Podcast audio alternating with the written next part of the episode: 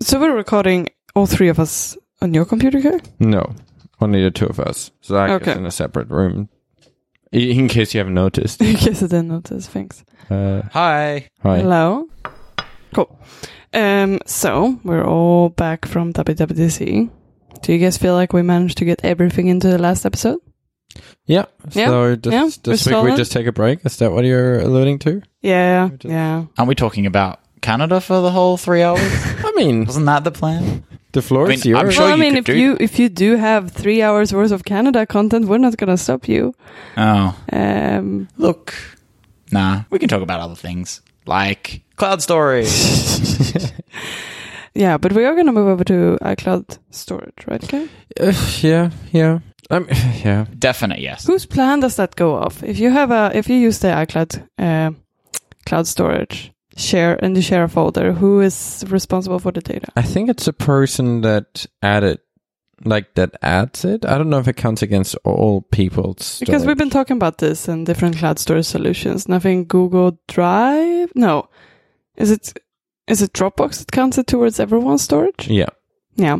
So it feels a bit unfair. I mean, I see where they're coming from, considering that you might want to make like local copies or personal copies of it. But no, I still don't really think it should be something that's counted towards everyone. No. So are you sure that it's going to be just the person creating it? No. Um, no. I have Well, I- absolutely no ideally- information. If anyone from Apple is listening and is still considering how to deal with this, please just take it out of one person's account. Yeah, yeah. Even that is a bit annoying because what we usually do for the podcast is all of us record, or I record Malin and me, and then Zach is recording himself. And then we are all uploading that to Google Drive folder. And then I grab all those files and I process them. And then I push them back up. You make it sound like you're doing a lot of work here. Um, we are also recording. We're Okay. also helping out here. Yeah, I, I hit some buttons Yeah. occasionally. Um, yep, that, that self confidence in that level. um, but what that means is all that storage counts against my account because I changed the files.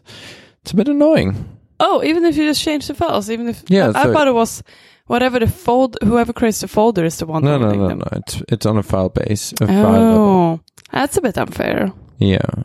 Sure. While we're complaining about our Macs, at least you have one that works. How is yours doing? Not great. No. Are those The fans fan, spinning the out? fan seems to be enjoying itself this week. Yeah, well, gets uh, blows out all the dust that it collected over the last few years. yeah, you're gonna have so clean keys. Over Yeah. There. Mm, Hmm. Yeah. No wonder they're not getting stuck. Yeah, it's Mm. it's pro- self protection. Who needs compressed air? Exactly. Exactly. Yeah, no, it's um. So I installed the beta of Catalina. So did you, Kai. So did you on your little MacBook Yep. Pro. Um, but you're recording from your iMac. I actually can't see you right now. So just for the listeners, I I don't know this for sure. I mean, but I presume you're recording. He from is your iMac. sitting here recording. I can see it. Yep. Can you confirm I, that it's I on my confirm. Mac, Marlon? I could Okay, send cool. a picture, but I feel like that's a bit over the top. Yep. I could just get up from my seat, but But yeah, how is that beta treating you, Zach? beta life is great. Are you overall happy or overall sad about this life decision? Well, how did it start? It started as a Kai complaining his Mac was slow. Yeah, I don't- Me going, I have an older Mac that should be slower, but it's actually faster. I'll install the Beta too so that we can compare on Beta. And, um, well, that happened. And overall, I'm happy because because I did a bit of work on Swift with Swift UI, and Mm-hmm. I got to use the cool new features that are only available in Xcode if you have the beta. So I think it was worthwhile. and was um, your computer faster than Kai's? So did I think it still is. I can at least work from mine. okay, okay. So you proved the theory that yours is I, faster. I don't know. I don't know. No? I, I feel like mine is. It is all right. It's just going back and forth between that machine and the iMac is just um. A huge, if you want, I can difference. I can come up with a solution for you. Um, if if you just want to make it feel like the iPad, uh, the the MacBook Pro is fast, I can just take your iMac. How's that going to help me?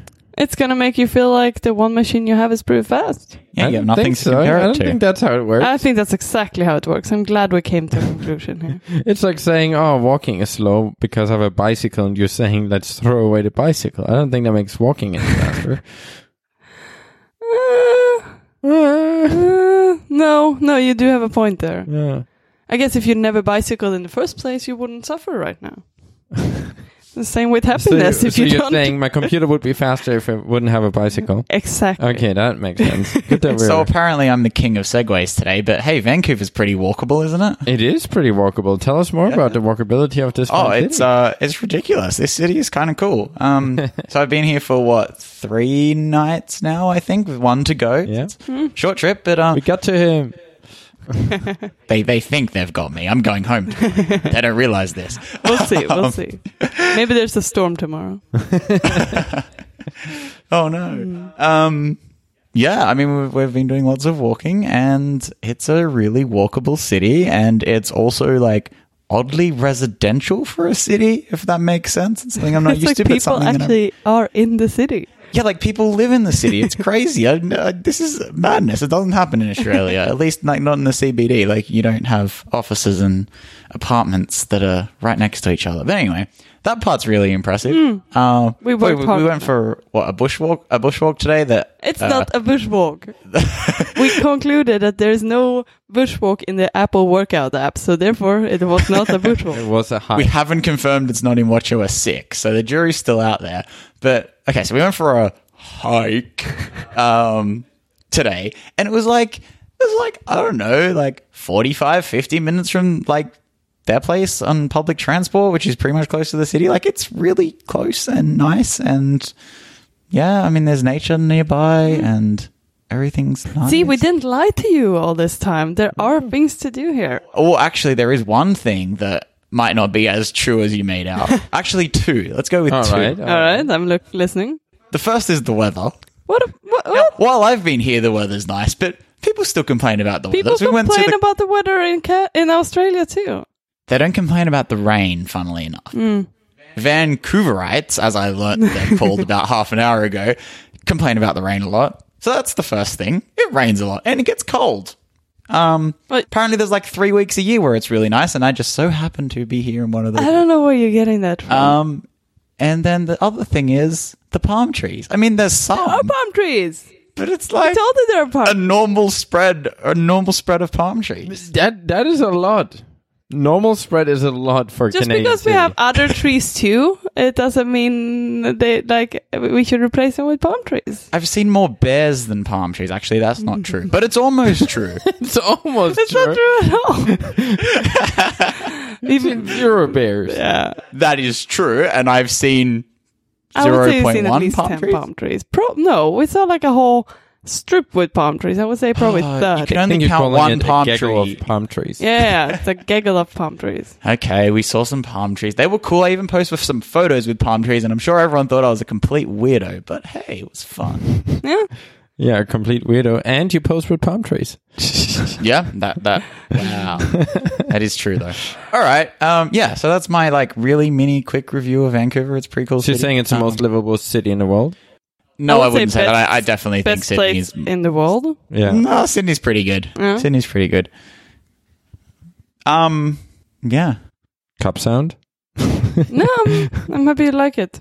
yeah. No, it's good. Um, ah, I feel like there's something else I was going to say. I gotta say, it's a bit weird that you're in a separate room, despite I being. know. Maybe you should join us in here. It's pretty warm in here, though. It's not warm on my on my side. Yeah, well, good for you. Mm. Hi. Yeah, that's I've just ventured on over into the mini recording room that I've heard so much about, but never, never It- recorded in It- until now. It's a bit, a bit disappointing, isn't it? Look at you, you and your fans. They both have microphone stands, and here I am holding mine like an animal. this is how I do it at home too. But anyway, okay. Maybe I should move to Vancouver for the microphone Yeah, stand. we also that a have thing? Amazon here, so you could get it very quickly. Ah, that's true. That's I'm very much looking forward to trying to separate all of our audio tracks this week. It's not happening. We can't do it. We. Impossible. Do you, Do you have wanna- a thing that lines them up? that lines them up? No, I don't have a thing Ah. that lines them up. We need that Marco tool that does that. Yeah, Build it, Kai. Build it. no, no, I'm good. Thanks. Thanks for asking, though. All right, shall we talk tech? Okay. Do we have any tech? Um, yeah, yeah, I think so. Um, so you guys did talk about your beta experiences. I haven't actually installed any, and I did lo- have a look at my Not even partitions. Xcode? Oh, I did install Xcode. There you it's go. not a risky thing. I actually would like to install a separate partition, or have a separate partition where I can install Catalina. Yeah, sounds Um, right. But I don't have enough storage. Hmm. I'm having I have 15 gigabytes free storage right now. So I feel like I have to deal with this in order to be able to actually install Catalina and then use Xcode Preview. Um, so overall, I haven't used any, ma- ma- many of the like niceties of Xcode. I sure have like the right side overview where you see text that you've been editing and things like that, which is cool. Um, but I'm really looking forward to installing Preview. What do you guys feel about it? You guys I mean- actually tried it out. At the moment, it's still a bit rough, but I, that was expected, and it was also kind of what we heard heard throughout the week that those betas are kind of rough. Um, I, so I would, I think it's a good time to get started and playing with it, but it's hard because a lot of things, like certain things, are just not there yet, and others are are kind of a bit flaky. Um, so I think it's totally fine if if you're like if you're not not a thrill seeker, you're not really up or you're not interested in that very early first seed rough experience. I think it's totally So- fine So to wait saying, yeah? to I mean if you want to wait a week and then install it I mean realistically if you wait a beta or two you can probably just install it on your main partition as Yeah. I mean you, realistically as long as you don't have data loss you'll be all right and submitting builds you can still through do through CI and and other things. So you wouldn't need to build something on a Mac that then Apple would reject because it's built with a beta toolchain um and if you're if you're not planning on releasing anything before for September, September, then uh, might as well jump onto it. It's it's an interesting one because I feel like this year more than ever, you really have to be on all the betas to get a feel for the new features. So it starts with Swift UI. if you previously you don't you haven't really needed to jump on a Mac beta. I mean, you can use the the new version of Xcode on the old version Yeah, of Mac OS, and if you're not building a Mac app, it doesn't make sense to install a Mac beta. But this year. I mean, we should say that for Swift UI, for a lot of the nice uh, preview editor features, you require uh, Mac OS 10.15. Same goes if you're building a Marzipan or what do you call it now, Catalyst app for the Mac. Project You Catalyst. can't. Yeah, what's Marzipan? Oh, sorry. You can't actually build that app and run it on a Mac for well without having 10.15. And it's not like there's a Mac OS simulator you can use like you can for iOS. So it's funny, but this year I feel like if you're a dev who is building anything that you're hoping to ship in in or around September, you really need to be on the beta. Now, definitely not beta one. Uh, I think taking this plunge is a little bit too early. There's a lot of things that are rough. Um, but hey, I, I was keen to check it out, and I, I did a bit of work with SwiftUI over the weekend and quite enjoyed it. So I don't regret it, but um, yeah, it is definitely a rough one. And I think uh, we were talking this morning that it's interesting because even a lot of the this is the first time that a lot of standard iOS things that you might do as a developer are broken in the Xcode beta as well. So, uh, you know, say You're say not, you're not saying this with confidence. You're making people get more and more afraid of installing this. Yeah, don't install beta. um, so, for example, like last year, you have a new new feature like Siri shortcuts. It's like, of course, things are rough in Seed One, and you're going to file bug reports, but things are rough related to Siri shortcuts. So, you know, of course, there's going to be problems there. But this year, it's like, say something something like dark mode. I think we worked out yesterday that setting a background color on a view, a custom background color on a view, is broken in Xcode. And I don't know if it's an iOS thing or an Xcode thing or a Mac thing or a combination of all the three, but it's like things have changed because of dark mode and these things are breaking fundamental parts of being an ios developer um, which is totally fine because again beta but it's like so much has changed here and so much is different that while it's the best year to install a beta because you need to play around with these things early. It's also potentially the worst because you're going to run into so many issues. Um, so if you like issues and you like problems, uh, install We it. all do. We all that do. said, like you can always revert to if you know if you need to work on an app that's shipping on the store at the moment, you can always revert to Xcode 10, and I'm sure things will be uh, just fine over there. But even Ah. even if you install Catalina and you're using Xcode 10 on that machine, it, it- things will mostly be fine.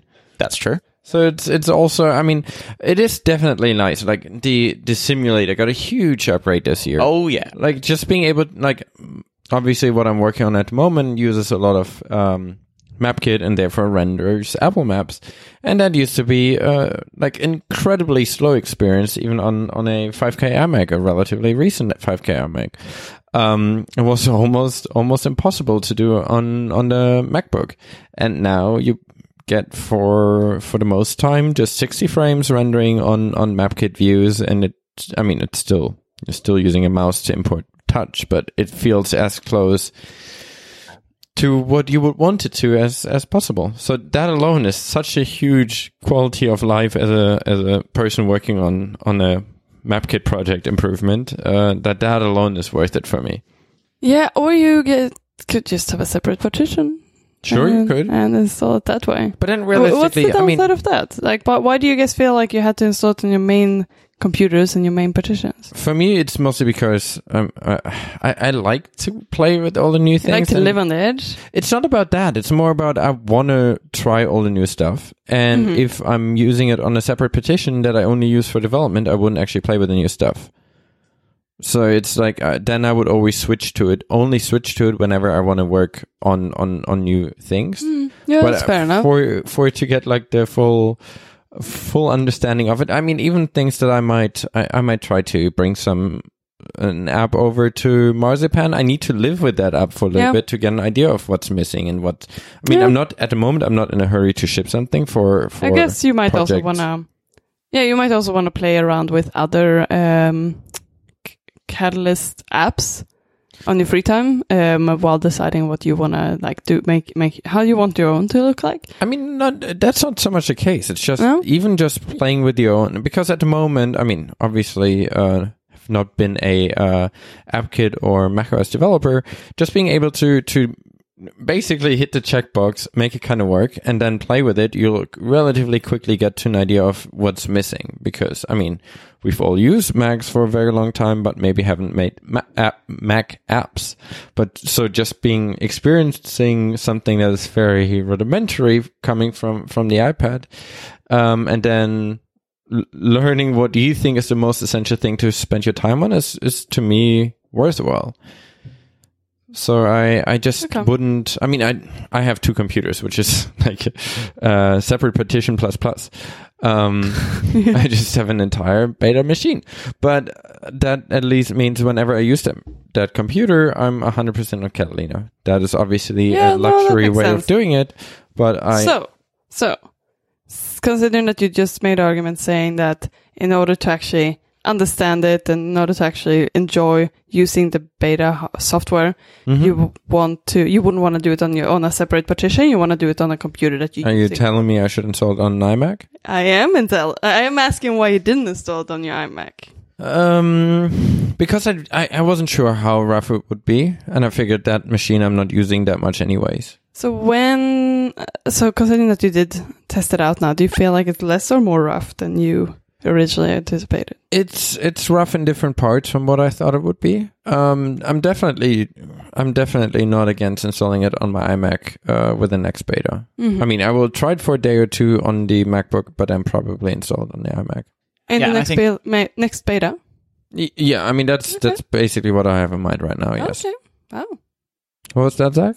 Uh, well, I think that um, that what Marlon said about you know why not installing it on the main Mac. That's exactly why I did put it on my main partition and and not putting it on uh, not putting it on a separate partition because it's like I won't use it if it's on a separate partition. I'm not going to remember to switch over and and just open up my Xcode app. You know my Xcode project for the time I want to work on. No, I, I, when I use a Mac, I kind of want to use the one that's set up with the all the settings I like, all my documents and data there. And so I'm either all or nothing. And and uh, this time I was like, why not? I mean, I have. I should say I'm not like it's not super reckless or anything. Like I have all my data backed up in other places, and I can easily access things if something went wrong. So I'm you know very much prepared that that that might be a possibility.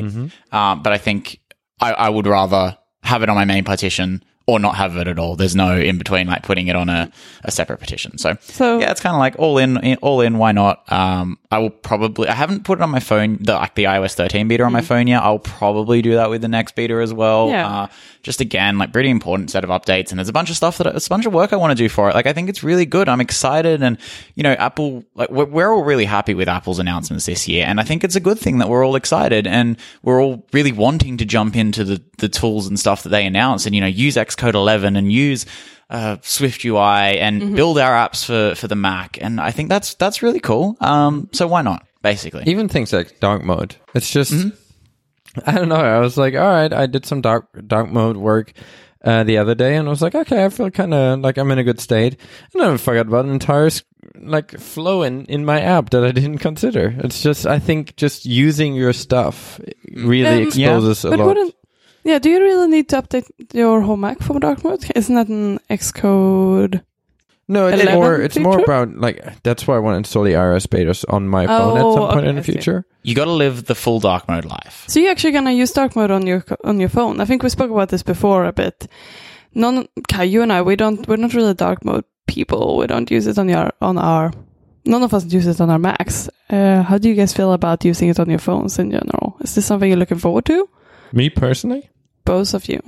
I mean, for me, it's just uh, I, I probably wouldn't use it past making sure my app works.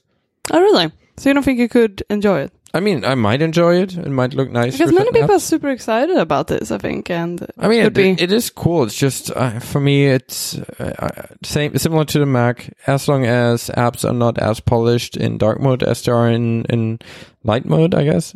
Um, Hmm. uh, it's I, I just I, I like polished apps, and whatever form they're the most polished in is the way I would probably want to use them. So and if- for yeah. a lot of apps that will stay light mode, probably. Um, and I mean, in general, I also like I don't like I don't like OLED screens. I don't like the the lag on an OLED screen.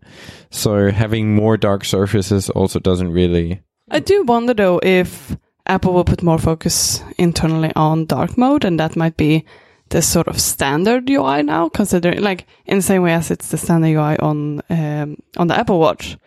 If that would, if you would feel like Apple's apps, But why would they? for supporting the OLED and for saving battery, for I mean, example. it's not really. I mean, OLED can do colors. It's not like you're you're um, utilizing a unique OLED feature. I mean, it just. I feel like dark mode really points out the weaknesses of OLED Yeah, because yeah. really dark. I don't think Apple sees it in that way though. I, mean, I think Apple was very happy to announce dark mode. So that's why I was thinking Sure. if they put if, if they seem to promote that in all of their videos and things like that, that makes it seem like they're more behind dark mode. Do you think that would make you switch and use dark mode if Apple? I think realistically, I will only use dark mode when I'm in a dark environment. Hmm. Like if if I would use my phone at night, or in I don't know if if you go to I don't know to to to theater or to Hmm. to a movie, where you should not use your phone. yeah, but you happen to be in a dark room and you need to check something. I, I think dark mode is nice. Like it's Mm-hmm. easy on the eyes when you're in a dark environment to look at something that's not too bright. Yeah. But for, I mean, for most of my use cases, I use my phone when, when it's light and not when it's dark. Yeah. And therefore, most of my use will be light mode, Yeah. not dark mode. I, I can actually kind of understand your attitude right now. I do wonder if it will change in a few months. It's currently like quarter past nine in the evening here, and it's so bright outside. like, it just it doesn't make sense to be using dark mode right now. But it's like you're almost ready for sleep, but it's like it's still too light to be in the like lights off dark mode kind of thing. But like I I know at home when it when it gets dark early, like it's winter in Sydney right now, and you know before I left, I was. I love dark mode on the Mac. Like it's awesome for doing work at night and and for still sort of feeling like it is night outside, especially if it's really dark outside. I don't like my Mac screen being super bright, and I kind of feel the same way about iOS. Uh, on the plane on the way over here, um, like a week and a half ago or whatever, I remember looking at my phone and looking at some apps and sort of just feeling around with them and going, "This might be the last uh, last sort of night plane flight that I take where my phone is uh, predominantly white on a lot of these screens." And I was quite excited by that possibility of having nicer UI on my phone screen. I don't know. I, I know we've spoken about these before, and it's not a it's not particularly new, but I, I am definitely excited about uh, lots of apps updating to dark mode in September. I tend to use a lot of the dark themes that come optionally with apps. Um, that might change when I get a phone that has an OLED screen because I know you've both mentioned how you don't particularly like it. Um, But it is also interesting that, and we should probably talk about this a little bit. It's interesting that Apple have chosen a pure black background as their default background color in dark mode for a lot of system apps. And based on sort of what I've heard from people, it's it can be quite frustrating to have that um, to have to, to see the delay in those pixels turning off and on as you scroll with a, a black background on OLED screen. It sort of makes me wonder if upcoming hardware this year might be a little bit better at handling that latency or you know if you you might even um, see those improvements if the screen refresh rate changed to 120 The hun- the refresh rate change would that be something they're able to do with software, or has that always been a hardware change? No, no. I mean, at the moment, the the panel that's used is a 60 hertz Okay. panel. Um, I don't know if we would see 120. That feels like a lot of lot of uh, refreshes for for a mobile device. I, What is well, this at well, the the iPad can do it but that isn't an oled screen yeah, that's Is an it 60 LCD frames screen at the moment? and the l- larger battery and everything else. Um, I, but I wouldn't be surprised though if the next one is at least 90. 90 seems to be a pretty good sweet spot for for a phone with OLED screen. and do you think that would make a, a difference just based on what you know about oled and refresh rates and dark stuff uh, based on my experience of dark stuff, um, good question. I don't know if that. I mean, at the moment, it's not that 60 hertz isn't fast enough for the for individual pixels to turn on. There's just a lag on OLED to turn on that is l- longer than 60 hertz, and therefore you get a weird effect. Um, I think those are actually unrelated. I think the refresh rate is not directly correlated to the the lag between on uh, off and on state. But I mean, those could be issues that could both be improved independently, even if they happen to have a, happen to ha- happen to happen. Is that how people speak? Happen to happen at the same Even time. Even if those happen to occur at the same time. Sure, you can use a different word to get around that. Yeah. But I thought I'd lean into the oddities of the English language.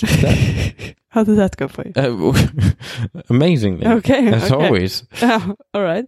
Uh, Um, so I wonder moving on. uh, if you would, if the new phones would come out. uh, So, so I like are you how, in how we just had WWDC and now we're like, give me the next shiny thing. No, that's what No, no, I'm no, but. I, I think no. I think it's interesting to talk about this in the context know, of why know, decisions might have been made now, and I know. We're Yeah. just thinking about the future and trying to put those pieces together. Sure. and also, I mean, I'm going to have personally going to have some decisions to make for some apps regarding design going forward, and it's like apparently even you know just like a, a not quite pure black color but a, a slightly lighter color that the the human eye can't distinguish but sort of keeps the pixels on will make a huge difference for these feel kind of things and it's like if there's that. hardware that if there's hardware that can handle it, then it makes my decisions a little bit more difficult. Otherwise, it's like a no-brainer to not use a pure black background. Sure. Make it sound reasonable. It is reasonable. We're software devs. We think about these things all the time. We've been speaking about it for the last week. It's it's great. What a life, hey. Anyways, I mean, I think we will all want to add dark mode support for our for the apps we're working on. That's no doubt, right? It's just a question of what darkness you want to put on it, depending on the device. Isn't that sort of what you're getting to, Zach? Yes, that's right. And and how like the best way to approach that. Speaking of, my Mac just went into dark mode. The sun must have set. But oh, also, oh, I, I, thought can, it crashed. also I can hear your fan from here. I apologize. what is it doing? We're not even Skyping this time. I'd rather not say. okay, moving Okay. on. Um, so, Kai, have you been in generally in general in general? Have you been considering? Uh, is your plan to buy a new phone? And if it wasn't the plan, would a higher refresh rate screen change your mind? Um, I mean, realistically, I, I'm on a one year cycle of refreshing my phones. Mhm.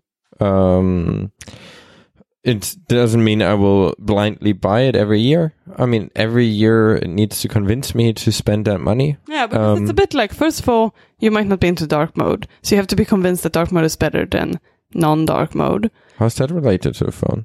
Because if it has a higher refresh rate, you might wanna. All right, Let, let's rephrase it. Like, like if we approach this from a different perspective. Mhm. I think every every year I, I watch a presentation, right? We usually get Apple announces new iPhones, then we get about a week until pre-order. Um Mhm. roughly. Um every every time during that week I'm considering is it worth it for me to to to buy a new phone, go through the hassle of selling the old one or or giving the old one to a family member or whatever. And I, I, I think I'm definitely easily convinced. Like sometimes it's just small things. Like Face ID is fast. I'm like, okay, convinced. Um, that would be enough of a thing. I mean, I'm just saying, I'm, Yeah. I'm not, I'm not the hardest person to be convinced about. I mean, anything that I use on a daily basis, if there are even what, like the smallest improvements can add up for me, or at least that's how I'm usually arguing for it. So I'm, I'm not a hard to be. Also, I mean, if you upgrade your phone every year, it's actually not that much of a price div that you're paying each year. Um, so I'm easy, easily convinced, and usually good good ways of convincing me are I mean if it's anything related to the display I'm 100% on board like if we would get a I mean I don't know what it needs to be 72 uh, hertz might even convince me but 90 would definitely get me like if that's the only thing they would change I would probably upgrade for 90 hertz All right. panel alone Okay, and it wouldn't be for the sake of being able to use dark mode. You would just be no I mean assuming that the lag time from going from from off state to on state is the same I would still just I would run everything in as light mode as I can and I would enjoy my extra 30 uh, um, frames like without a doubt I would I would upgrade for that I, it's just I, I'm I really enjoy using higher refresh rate uh, screens. Um and then obviously like things like cameras is an easy sell because I mean we we go places we take pictures of them and if those pictures are nicer you'll you'll enjoy them more. Uh, like I think to me at the moment for for an for iPhone hardware camera plus plus display are the big two and I mean if it would be any smaller or lighter than it is right now uh, then then even more so but I think those are the three categories smaller like physical size display and um camera camera in that And- order. uh, in that order.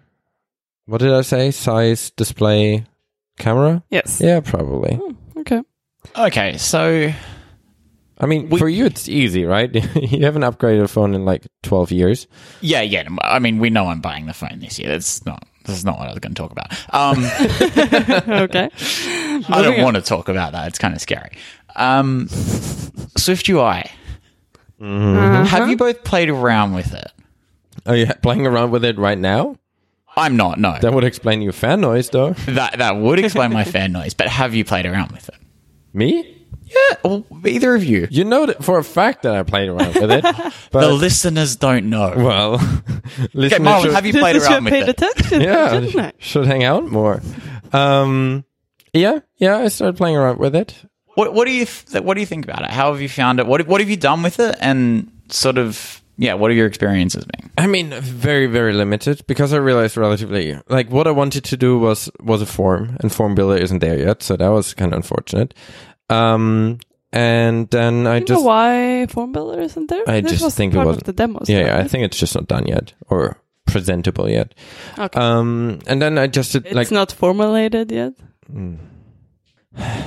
Um, and then then I just did what probably everyone does. Like you you create a list, you populate it with some random data, and then you put some buttons, add an image. Like uh, things, certain things are just way easier than they used to be. And I mean, if you're not, if you haven't worked with UIKit, you you might not appreciate it because everything looks like yeah, of course it would work, right? Yeah. You want a button, you want an image on top, you want text underneath it, and it should all be in a button. You would think, yeah, well, how do I create that? I create a button with a with a stack of an image and and and text. Yeah, but that's not how it used to work. But that's how it works now, and it's it's simple and easy to do. But it used to be a bit trickier. Not not that it was impossible, but now it's you you basically just describe what what you want. So Yeah. I I kind of did those things, just relatively trivial, just because I didn't want to. I know that this this build is not um incredibly uh, reliable yet, and I, I I felt like I'm okay to wait a little bit. I wanted to dabble with it, but I was okay waiting with it because I don't want to have too strong of an opinion if something doesn't work that might work in a week. If that makes sense. Yeah, no, definitely. So I, I sort of, tried to simple things, and I, enjoyed those.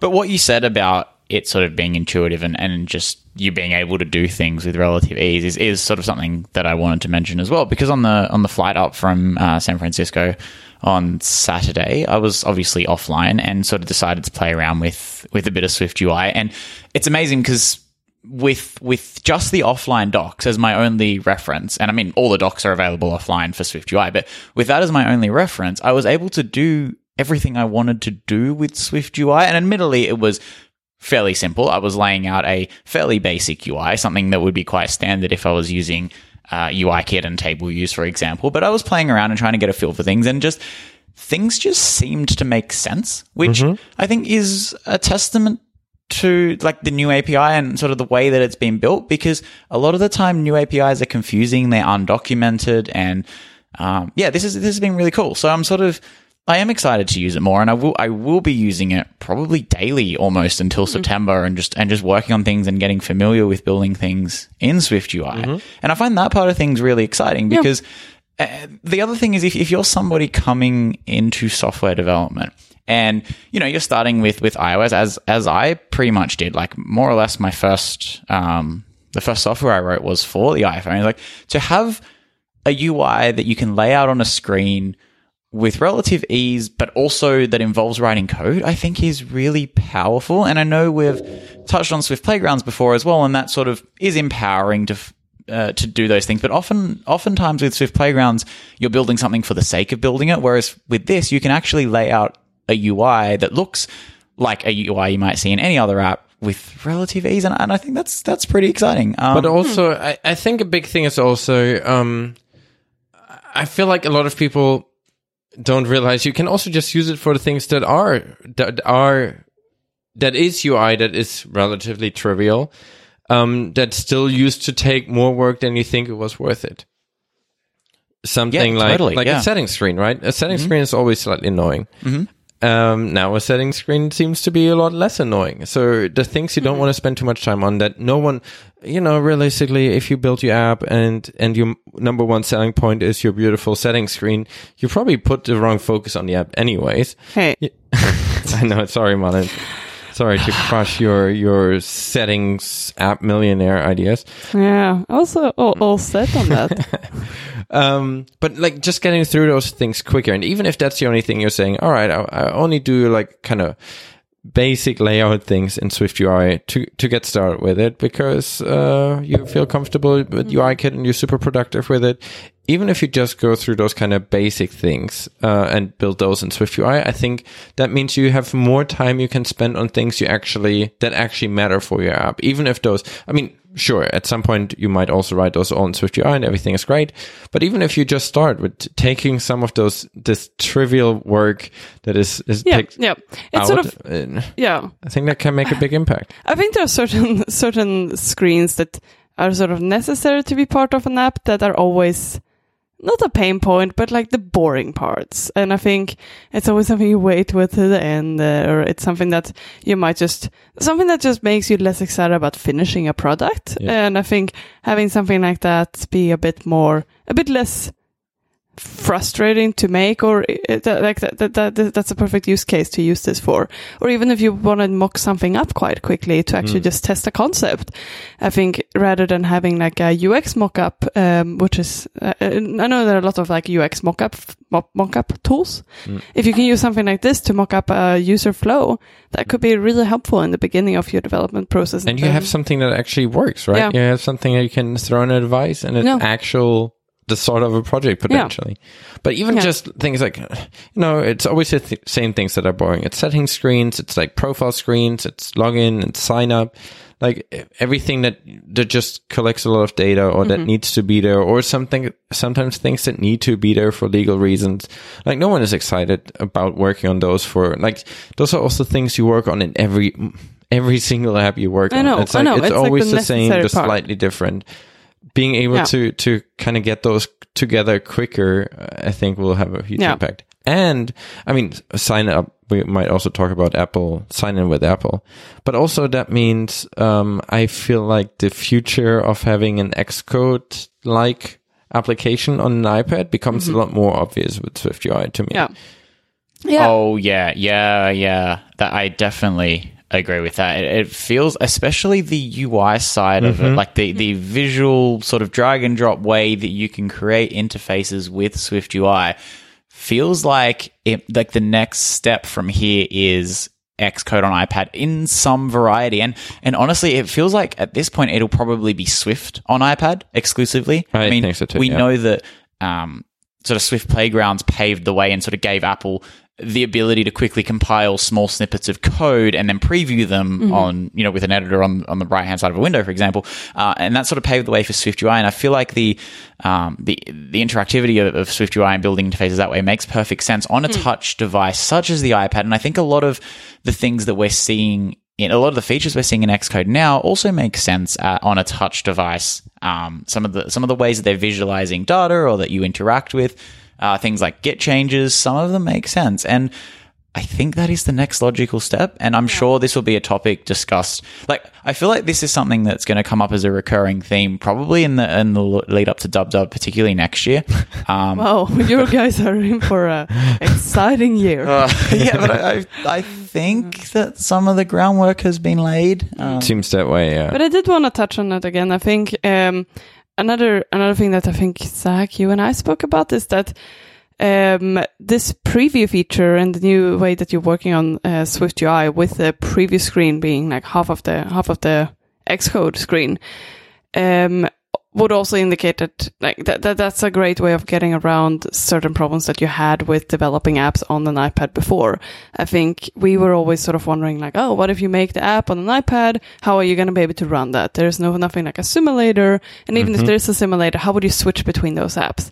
And I think now the way that the iPad UI is laid out and the way that preview works makes it seem more plausible to either either have a preview window open or use the different type of multitasking uh, functionality to be able to have an overlay that shows how that shows you like a device simulator. And I think that it sort of all comes together. But also Uh, things like dependencies, right? It, it was always the thing. How would you do with Yeah. dependency management on on iPad? Well, Swift package Yeah. seems to be Yes, to be and you'll notice that, like, unlike CocoaPods, it's not managed by a command line application. It's it's how all do you visual. yeah, how Um, do you manage them? Is it like a sort of like a li- open library that you going through in Xcode? I haven't really seen this. it's almost like a lot of the scheme editing and things like that that you can do in Xcode, which is quite Okay. um, visual. And it's sort of like that, where you can specify packages and then control them, you know, with, with things like tables on a, on a in a Mac app. But mm-hmm. I think a lot of that would translate nicely into touch. And also, sort of just back to what you were saying, Marlon, it, it makes sense. The whole running an app on an iPad or building an app on an iPad makes a lot more sense when you think that you aren't, when you think about the fact that you aren't probably building a whole iOS app each time you want to test the, the app, that you're instead just working on a screen or two at a time. And that's what's being built in with Swift UI, and all you're doing is previewing that or filling that screen with preview data or, or mm-hmm. test data or whatever it is. And so things will be a lot faster, but also you, you, the, the whole idea of building a whole app at a time is probably not going to be the case, which yeah, starts to make a lot of sense for these things. Mm. And you can do you can do everything in that. You can use mock data, but you can also navigate between screens. So it's not like it's a a single screen at a time. You're still building the app and building flows in the app mm-hmm. without actually running and compiling the whole Yeah, app. It's pretty yeah. it's pretty cool. Yeah. And I, I think I think it's going to change a lot of things. And I also feel like we're probably a long way from where we'll end up. I think this is going to be a recurring theme for a few years, but I really like the the start that it's off to. Hmm. Yeah.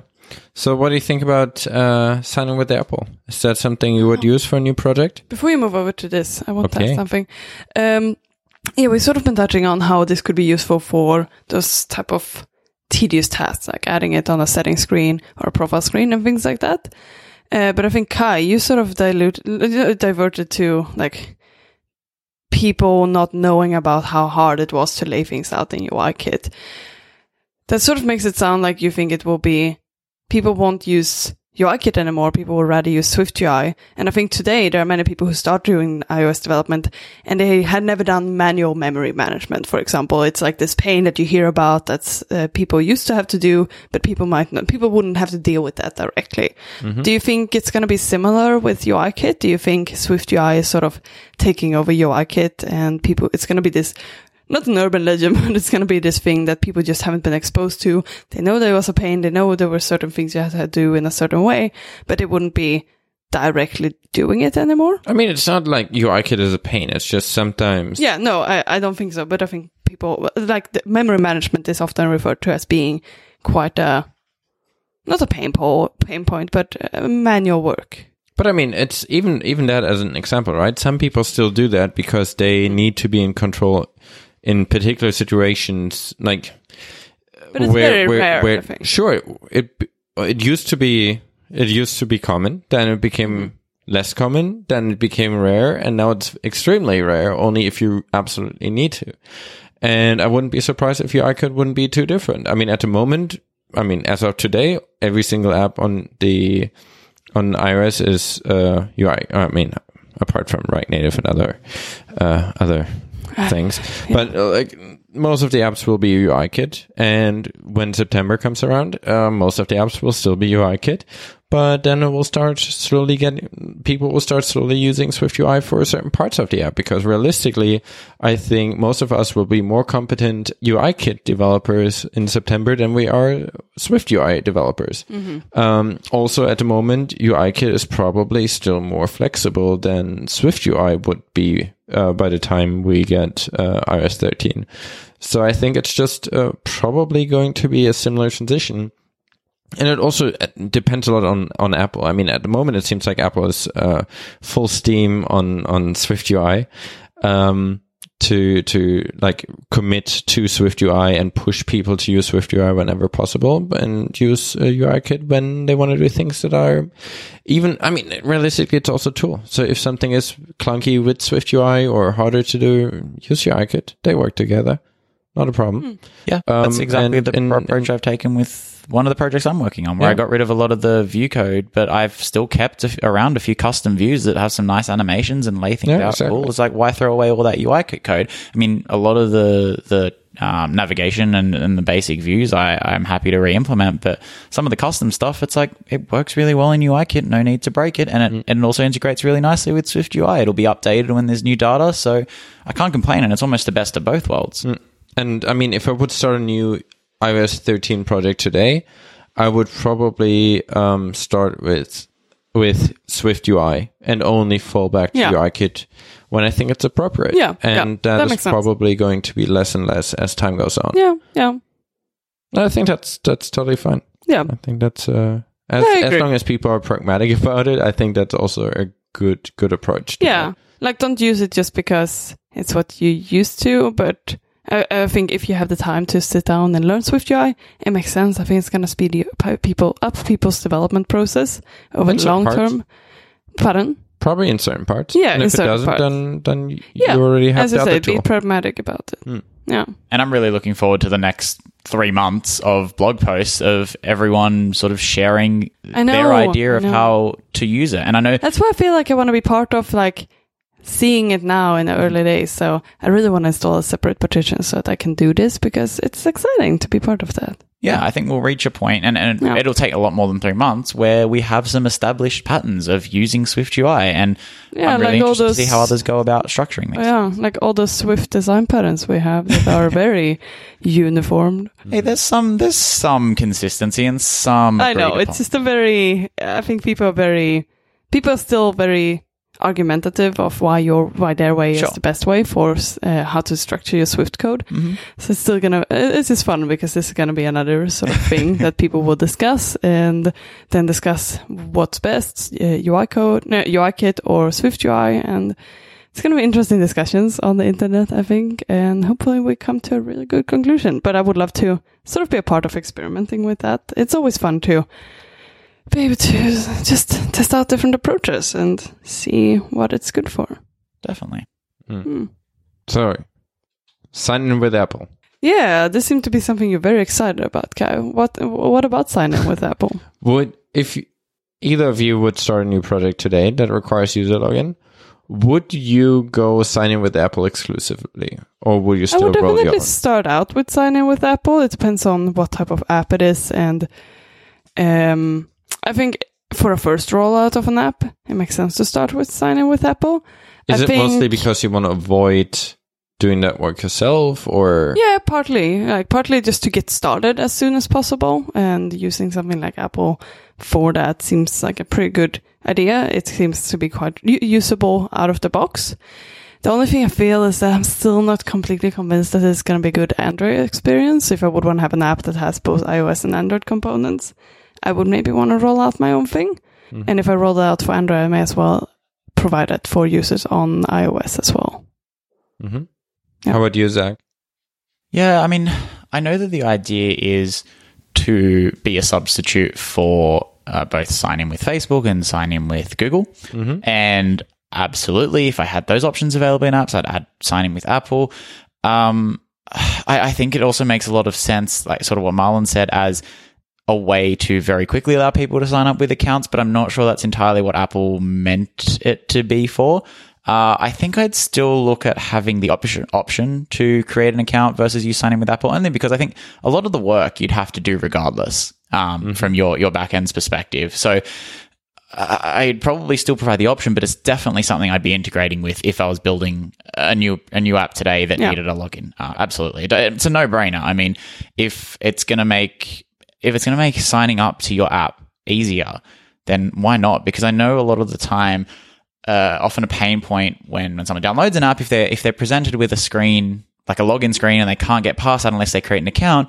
A lot of the time, and there's a lot of metrics around this, say that they don't get past that, and you know there's always a drop off on that screen. So if you're able to uh, like reduce that drop off even a little bit used by using sign in with Apple, then yeah, it sounds it seems like a no brainer. I mean, there there can be quite a significant amount of saving in in uh, development time because I mean, realistically, if you want to have be feature complete or feature parallel to Apple Sign In, what you need to have is like email verification, password reset, uh, two factor auth. You know, there are a lot of things. Yeah, they would provide all of those things as well, right? Yeah, f- even fraud detection. Like there's a lot of fraud detection for you as a developer if people use sign in with Apple related to making it harder for people. I don't know if you have like a, a free trial. Like if you sign up, you get like some free free trial or you get some referral bonus and those kind of things. Apple actually does some work to to detect when there's fraudulent activity. So like all those kind of things are actually things you would either have to spend a lot of time on on getting right or would just decide to skip because it's not not feasible for you especially if you're a small team or by yourself to build. Yeah, yeah. So I think I mean just based on a fe- feature set I would actually quite like to add sign-ins with So- Apple exclusively. I probably won't Okay. um, for existing projects. Yeah, but it because would- it doesn't really make sense to take it out, right? Yeah. Yeah. But it would be nice. Like, I don't know, yeah, where if if I would have a side project, like a fun project that happens to require accounts, I would probably go sign with Apple exclusively. Um, if if I would build something that is potentially, uh, potentially something that I'm happy to spend a lot of time maintaining, I would potentially do both or roll my own. I think that's kind of Yeah. and I mean, I've never used or in any of my apps signing with Facebook just Yeah. for ethical reasons.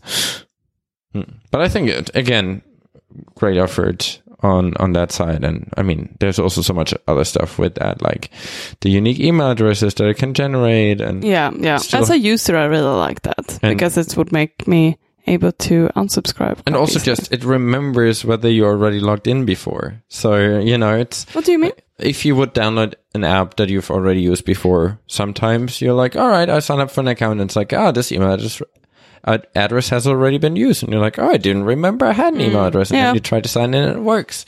Um, Yeah. With sign in with Apple, the first time it says sign in with Apple. So the first time you open a new app, sign in with Apple. From then onwards, it just says continue with Apple. So it, just to indicate that you've already Oh, that's why that's it. Yeah, Yeah. that makes so much so that sense. means you already have an account. You already signed in once with Apple. And that also synchronizes across your devices. So if you've, I don't know, you get a new iPhone, uh, you set it up and it says continue or you swap, uh, you, you pick up your iPad and you already signed in on your iPhone. On your iPad, it will say continue to indicate, hey, um, it's the same account. I just want to continue, uh, with the same user, user account on that device. S- Same for Apple Watch and other devices Um, so I think that is that is also cool. Just Is that going to be suggested in web as well? So if I go to, um, no. no, I mean it wouldn't know. Okay. I- so, but there's going to be sign in with web, Apple for Yeah, yeah, Ja- JavaScript. JavaScript, for, yeah. yeah. So that's what I was thinking. If I go to a website that also, like, let's say Overcast, for example, that does allow accounts. Hmm. Um, I believe the way that would work is you hit the button, then you sign in to Apple, and then you kick ba- kick back to the website. Um, okay. because you wouldn't. Even on a Mac, where would that button be? Uh, where would you be kicked? I mean, that's web. I'm not talking Mac. Yeah. I don't know. I don't know. I, Okay. I, I haven't actually looked into that. Yeah, but yeah, no, if, just if you use a random computer somewhere, I assume that's what would happen. Um, Okay. But it's interesting. Interesting to see. Well, so um, real time follow up. I am looking at developer.apple.com. This, this is a screenshot of an app that does have sign in with Apple as a web mm-hmm. uh, on a on a website, just a dot .com website. Mhm. So yeah, it does seem like a, .com a website. .com website. That's how websites work. it's, that's what we're classifying. That's a website. by? Yeah, yeah. Okay. Cool. Um, no, it's just lifecake.com. Um, okay. Sure. in their example. So, um, Tell us more about that. What, what are they selling? what, what is this website? your child's journey starts with awesome. family. Yeah. Cool. So you seem to be your child can sign up here with Apple. Okay. Um, yeah. And then there can see their journey. sure. No, but you, anyways, I don't know what this website is for, but you seem to be able to sign in with Apple. So that would mean that I would assume that if this lifecake.com also has a, an app, it would sync across using something like Keychain. Mhm. So you would be able to use the same account, right? It would be a, regular account. Um, yeah. Yeah. Uh, mm. I mean, it's all. Yeah. Um, that would write. I would have to think about that. Wait, I don't understand why this is a question. Why? I mean, just because you log in on a website doesn't mean your your phone stores it the token in the keychain. It might just be a cookie on a browser Yeah, that is I completely guess, unrelated to the app. Potentially, I mean, Apple could do something, right? But it's true. if if you would, would use a random computer like some Yeah. Windows machine on, I don't know what they use, but it was, Explorer. I was Edge. think it's it creates an account, so you would be able to use the same account on the web. I mean, uh, definitely it's on you can app. use the same account, The but I don't know if, if it will even know- automatically keep your login state. Yeah, like or if you have to hit the button again to Yeah. then but I guess if you i mean might the reverse might work you sign in on a browser first yeah, then your phone might go to continue but i don't know how the reverse Yeah. would work would you be able to keep? Uh, so if I sign in with Apple, what email address do I put in? Do I put in my yeah iCloud id account? I don't have to put in the unique app. no no it's your apple id Okay, okay. So no matter what, I should be able to sign into the same account. I don't need to keep track of that's the unique email email address. Okay. All right. but you can manage them so i don't know you use that generated email address and now uh what is it called live cakes Lifecakes.com. Yeah. livecakes.com start Your child's spamming you journey. Yep, they Mm. start spamming you with live cake pictures uh, and newsletters. Then you can just turn off that entire email address. Yeah. Yeah. I like that. Hmm. Cool. Cool. So are we just doing our picks? Is that the idea here?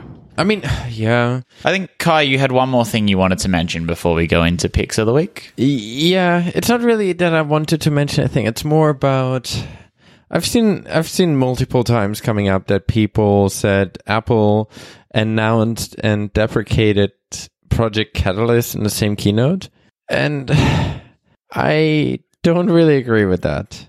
And I don't know if you guys want to talk Say- about say it that. It might be super boring for everyone, but No, no, I think this is an interesting All uh, topic of discussion. So so so what do you, exactly do you wanna?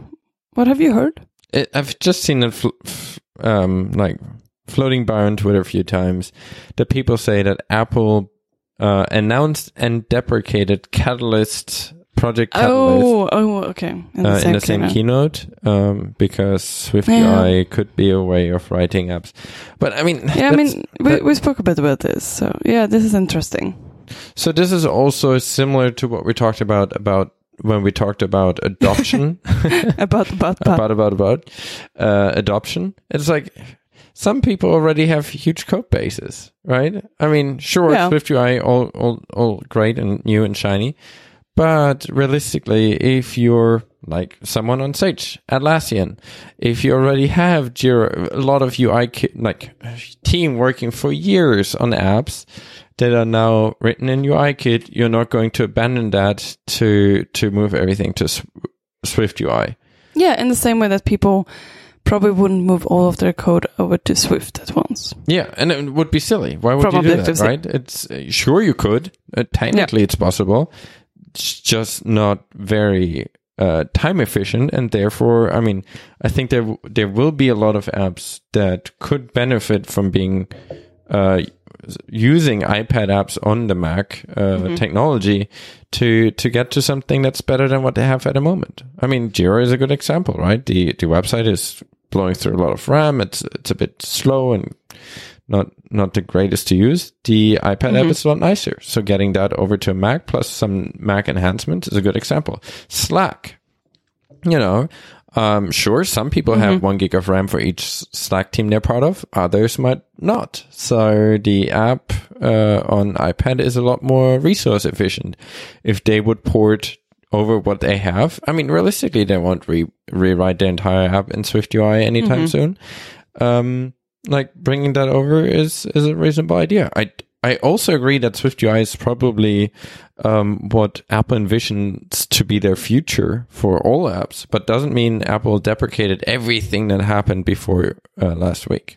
I, I Yeah. definitely agree. And the other thing is, I mean, and we've mentioned it before, but SwiftUI isn't going to be perfect for everything. There's going to be some things you're going to want to do in AppKit or even UIKit if you're using iOS, and then it's perfectly okay to use those tools as well. Um, Yeah, no, no, I, I agree with with what you're saying. Um, And sure, I mean, Apple always has like, this is our vision for the future, and this is like putting everything in place for it to be great in five years.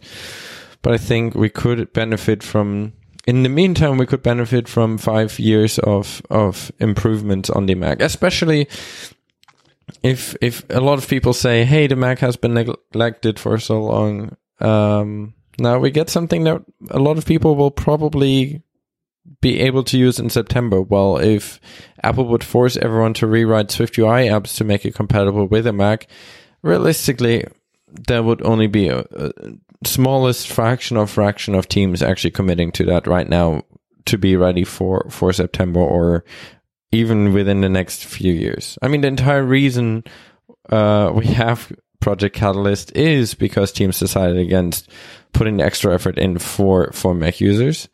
And therefore, I think making it easy is a way of. I mean, again, it won't work for all apps. It won't be perfect for all apps, but there are a few that I I have in mind that would I would appreciate being on the Mac with Yeah, that yeah. technology, and they are also um they're most likely going to to come over that way. Yeah, So and I think even new apps that potentially have more of a complex layout that's not necessarily available in the SwiftUI yet could also use something like no, this. I mean, I, I I wouldn't want to commit to that statement before I've spent more time with it. Yeah, yeah, fair enough. Yeah, no, I, I do think it's a bit harsh to say that. So I do agree with you. There are definitely use cases for both. Mm. And it's not one thing fits all. I think you have to look at it on case by case. So makes sense. Cool. cool. Worth bringing up. Just want to mention that. Yeah. So now we can go into our picks that are not picks, but some name we always forget. Picks of the week.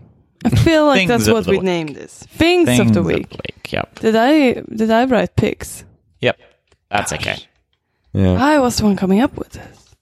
Good job. All right, Things Malin. of the week. Um, Um, now, after we clarified the name uh, for yeah. the 51st time, do you want to talk about what do you think of the week Uh, is? It's okay. Someone else can start. Cool, Zach. Mm. Hello. Sure. So, uh, he fell off the chair when I said his name. so uh, my and pick you is- can't hide it when we're in person. I couldn't even find like a marketing name that describes mine. So my marketing name. or, or something that I could use. So anyway, my pick is contactless payments on Vancouver public transport. So Look at you going with the Vancouver pick Yeah, after being here. It's something days. that I've really enjoyed this week. So, uh, Vancouver Public Transport accepts contactless, like accepts payment via a contactless card. So it could be a credit or a debit card. You can use Apple Pay. This is so far. I've taken a train, a bus, and a ferry, and they've all all three have accepted this.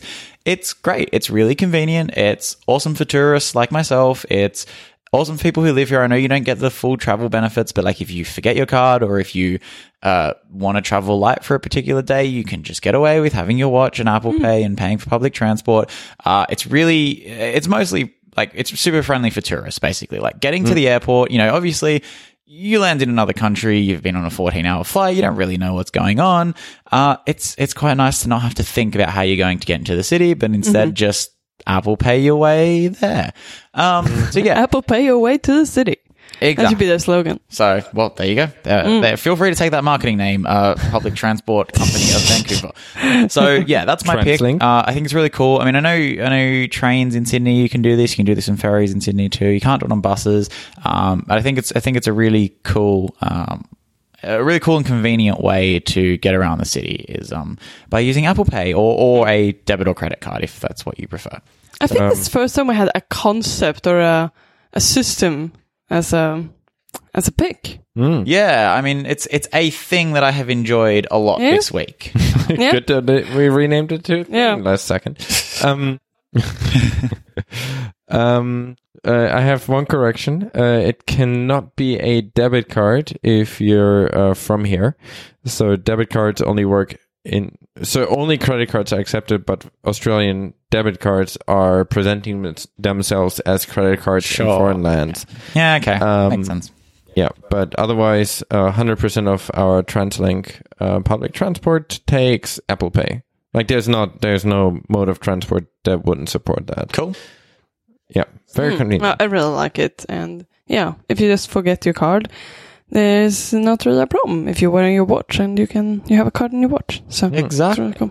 And sometimes you just want to go to the beach without a card. Mm. You're wearing your watch on the beach. Of course, it's waterproof. I'm not. I'm not gonna get into this. so much sad. We've been through this before. Ah. Cool. Contactless payment on Vancouver public transport. Malin, what what kind of abstract concept do you have this week? So my pick this week is forecast. Whoa, you sound happy about this pick. Yeah, it's super exciting. Uh, so I'm picking an app called Forecast. It's a Mac app, and it's a way for you. Is it you. a Catalyst Mac app? I wouldn't think so. I don't think so. Considering that it's been out for a few years. Yeah, Does yeah. that Unless? Marco decided to rewrite it, and uh, it doesn't even make sense to rewrite that because I don't think it's available for iOS. no. Um, so no, Kai, it's not. I'm glad Thanks you for- asked. Thanks for for critical- interrupting me. Thanks for critically analyzing Yeah. my, my throwaway joke. Oh, it was a joke. Okay. Uh, didn't pick up on the tone. next time, next time I will indicate Yeah, that. thank you. yeah. And maybe I had a laugh track. I, I wonder if Zach is still around or if he, he got sick of us. Any- Anyway. I'm somewhere over here. so, so uh, Forecast is an app that allows you to import your WAV files after you've been editing your podcast. So, if anyone is making a podcast and they want to add more information to the podcast, um, like podcast titles, episode title, and um, and a summary of the episode, um, that's something that you get in the forecast interface. Um, and if you have added chapter notes um, or chapter chapters in general, um, that is being be- being picked up in forecast, and you can add URLs for each of the chapters and images for each of the chapters. So it's a neat way of sort of handling all of that meta- metadata in one place after you've been um, after you finish editing before you export to an MP3, and then you get your file, and then it's all good to go for your listeners. And it's probably the fastest MP3 encoder uh, on on the Mac because Marco did some stuff to multi-thread that. So if you happen to have a, a computer with more than one thread, you'll probably get a faster MP3 wave to MP3 encode than on. I mean, at least all the others that I would have tried. All right, cool. Hmm. Didn't know about that. That's great. Hmm. Uh, yes, that's my pick. Cool. Yeah. I mean, I think we used it basically since episode one. So yeah, very very useful. Yeah. I really like the logo he went with as well for this app uh, because Germans really like their chapters because their episodes tend to be f- their podcasts can be between three and five hours They long. were right all along. Chapter marks are super Um, useful.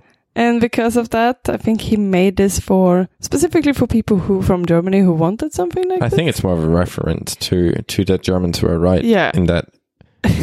that they were right. I think it's more that Germans use a lot of uh, chapters, and that was Sure. So it's basically the colors of the German flag. It's a Mm. really nice um, logo. And uh, there's also check that if you happen to have any longer silence in your MP3 or in your WAV file, it will tell you about it. And I think uh, more than once it uh, it saved me from from too late realizing that we didn't cut the last I don't know 30 seconds of a show after we cut out some some snippet or something. So even that is quite nice. All right, um, Zach.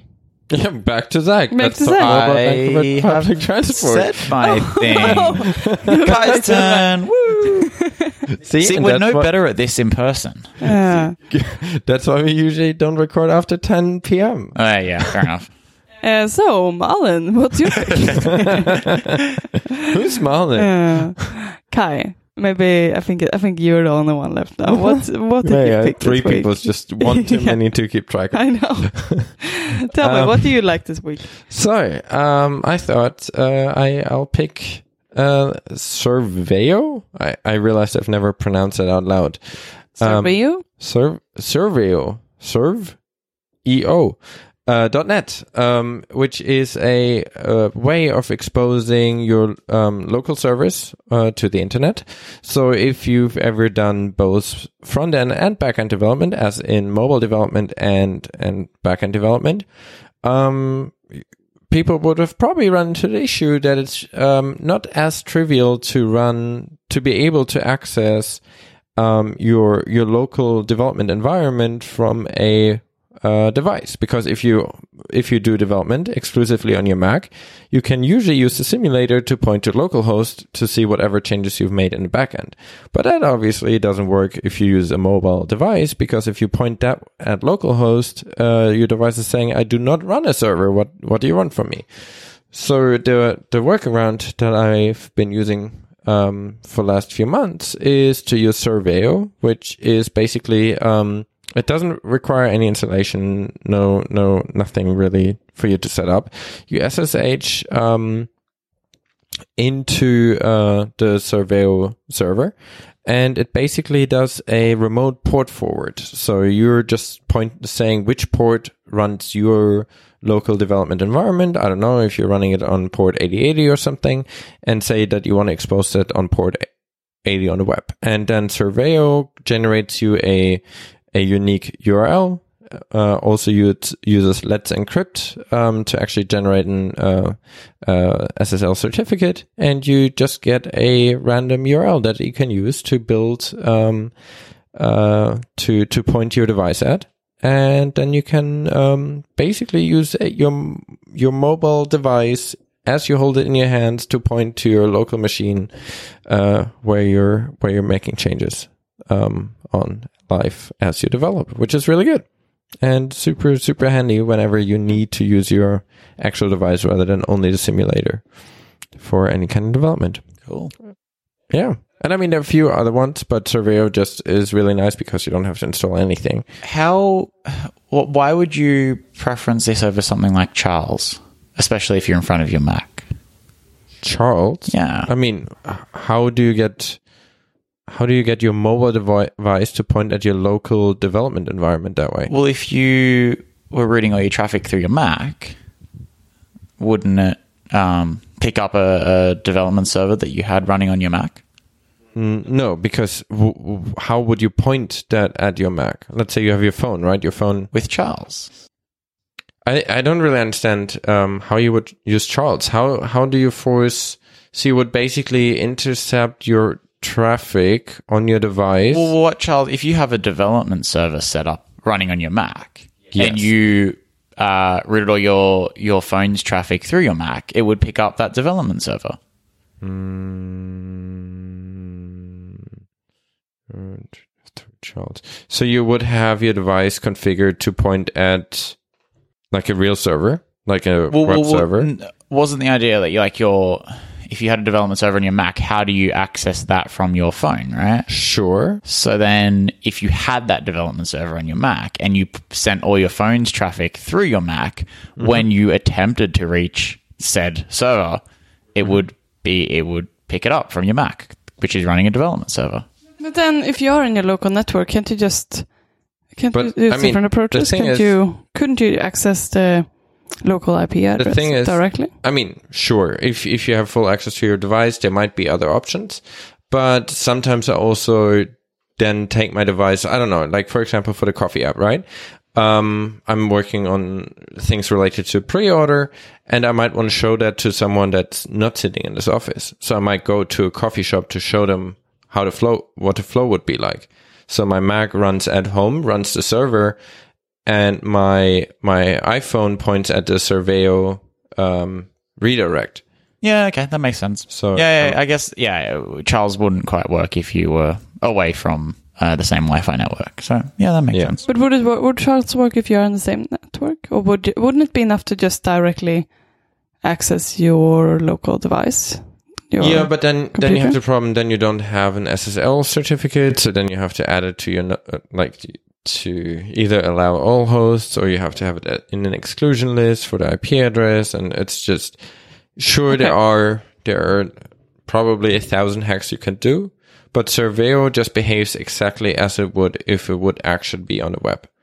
So to me, it's Okay. just the the most accurate representation of having something actually running somewhere okay, and and it's it's super simple. There's no I Yeah, don't because have to for your device- certificates on it of device. I don't have to run Charles. I don't have to have be close to my computer. It's just the Mm. So same way, no matter if I'm in the same room or on a different continent. I can so for your phone, it would just be like any other network call to hit That's right. to hit any API, any backend. So I, yeah, so the phone Yeah. would essentially hit Serveo. Serveo would then check with my Mac whether it can serve that, and if it does, it it uh, or it redirects the the request to my Mac. My Mac then responds to that request and serves it through Serveo back to my mobile device.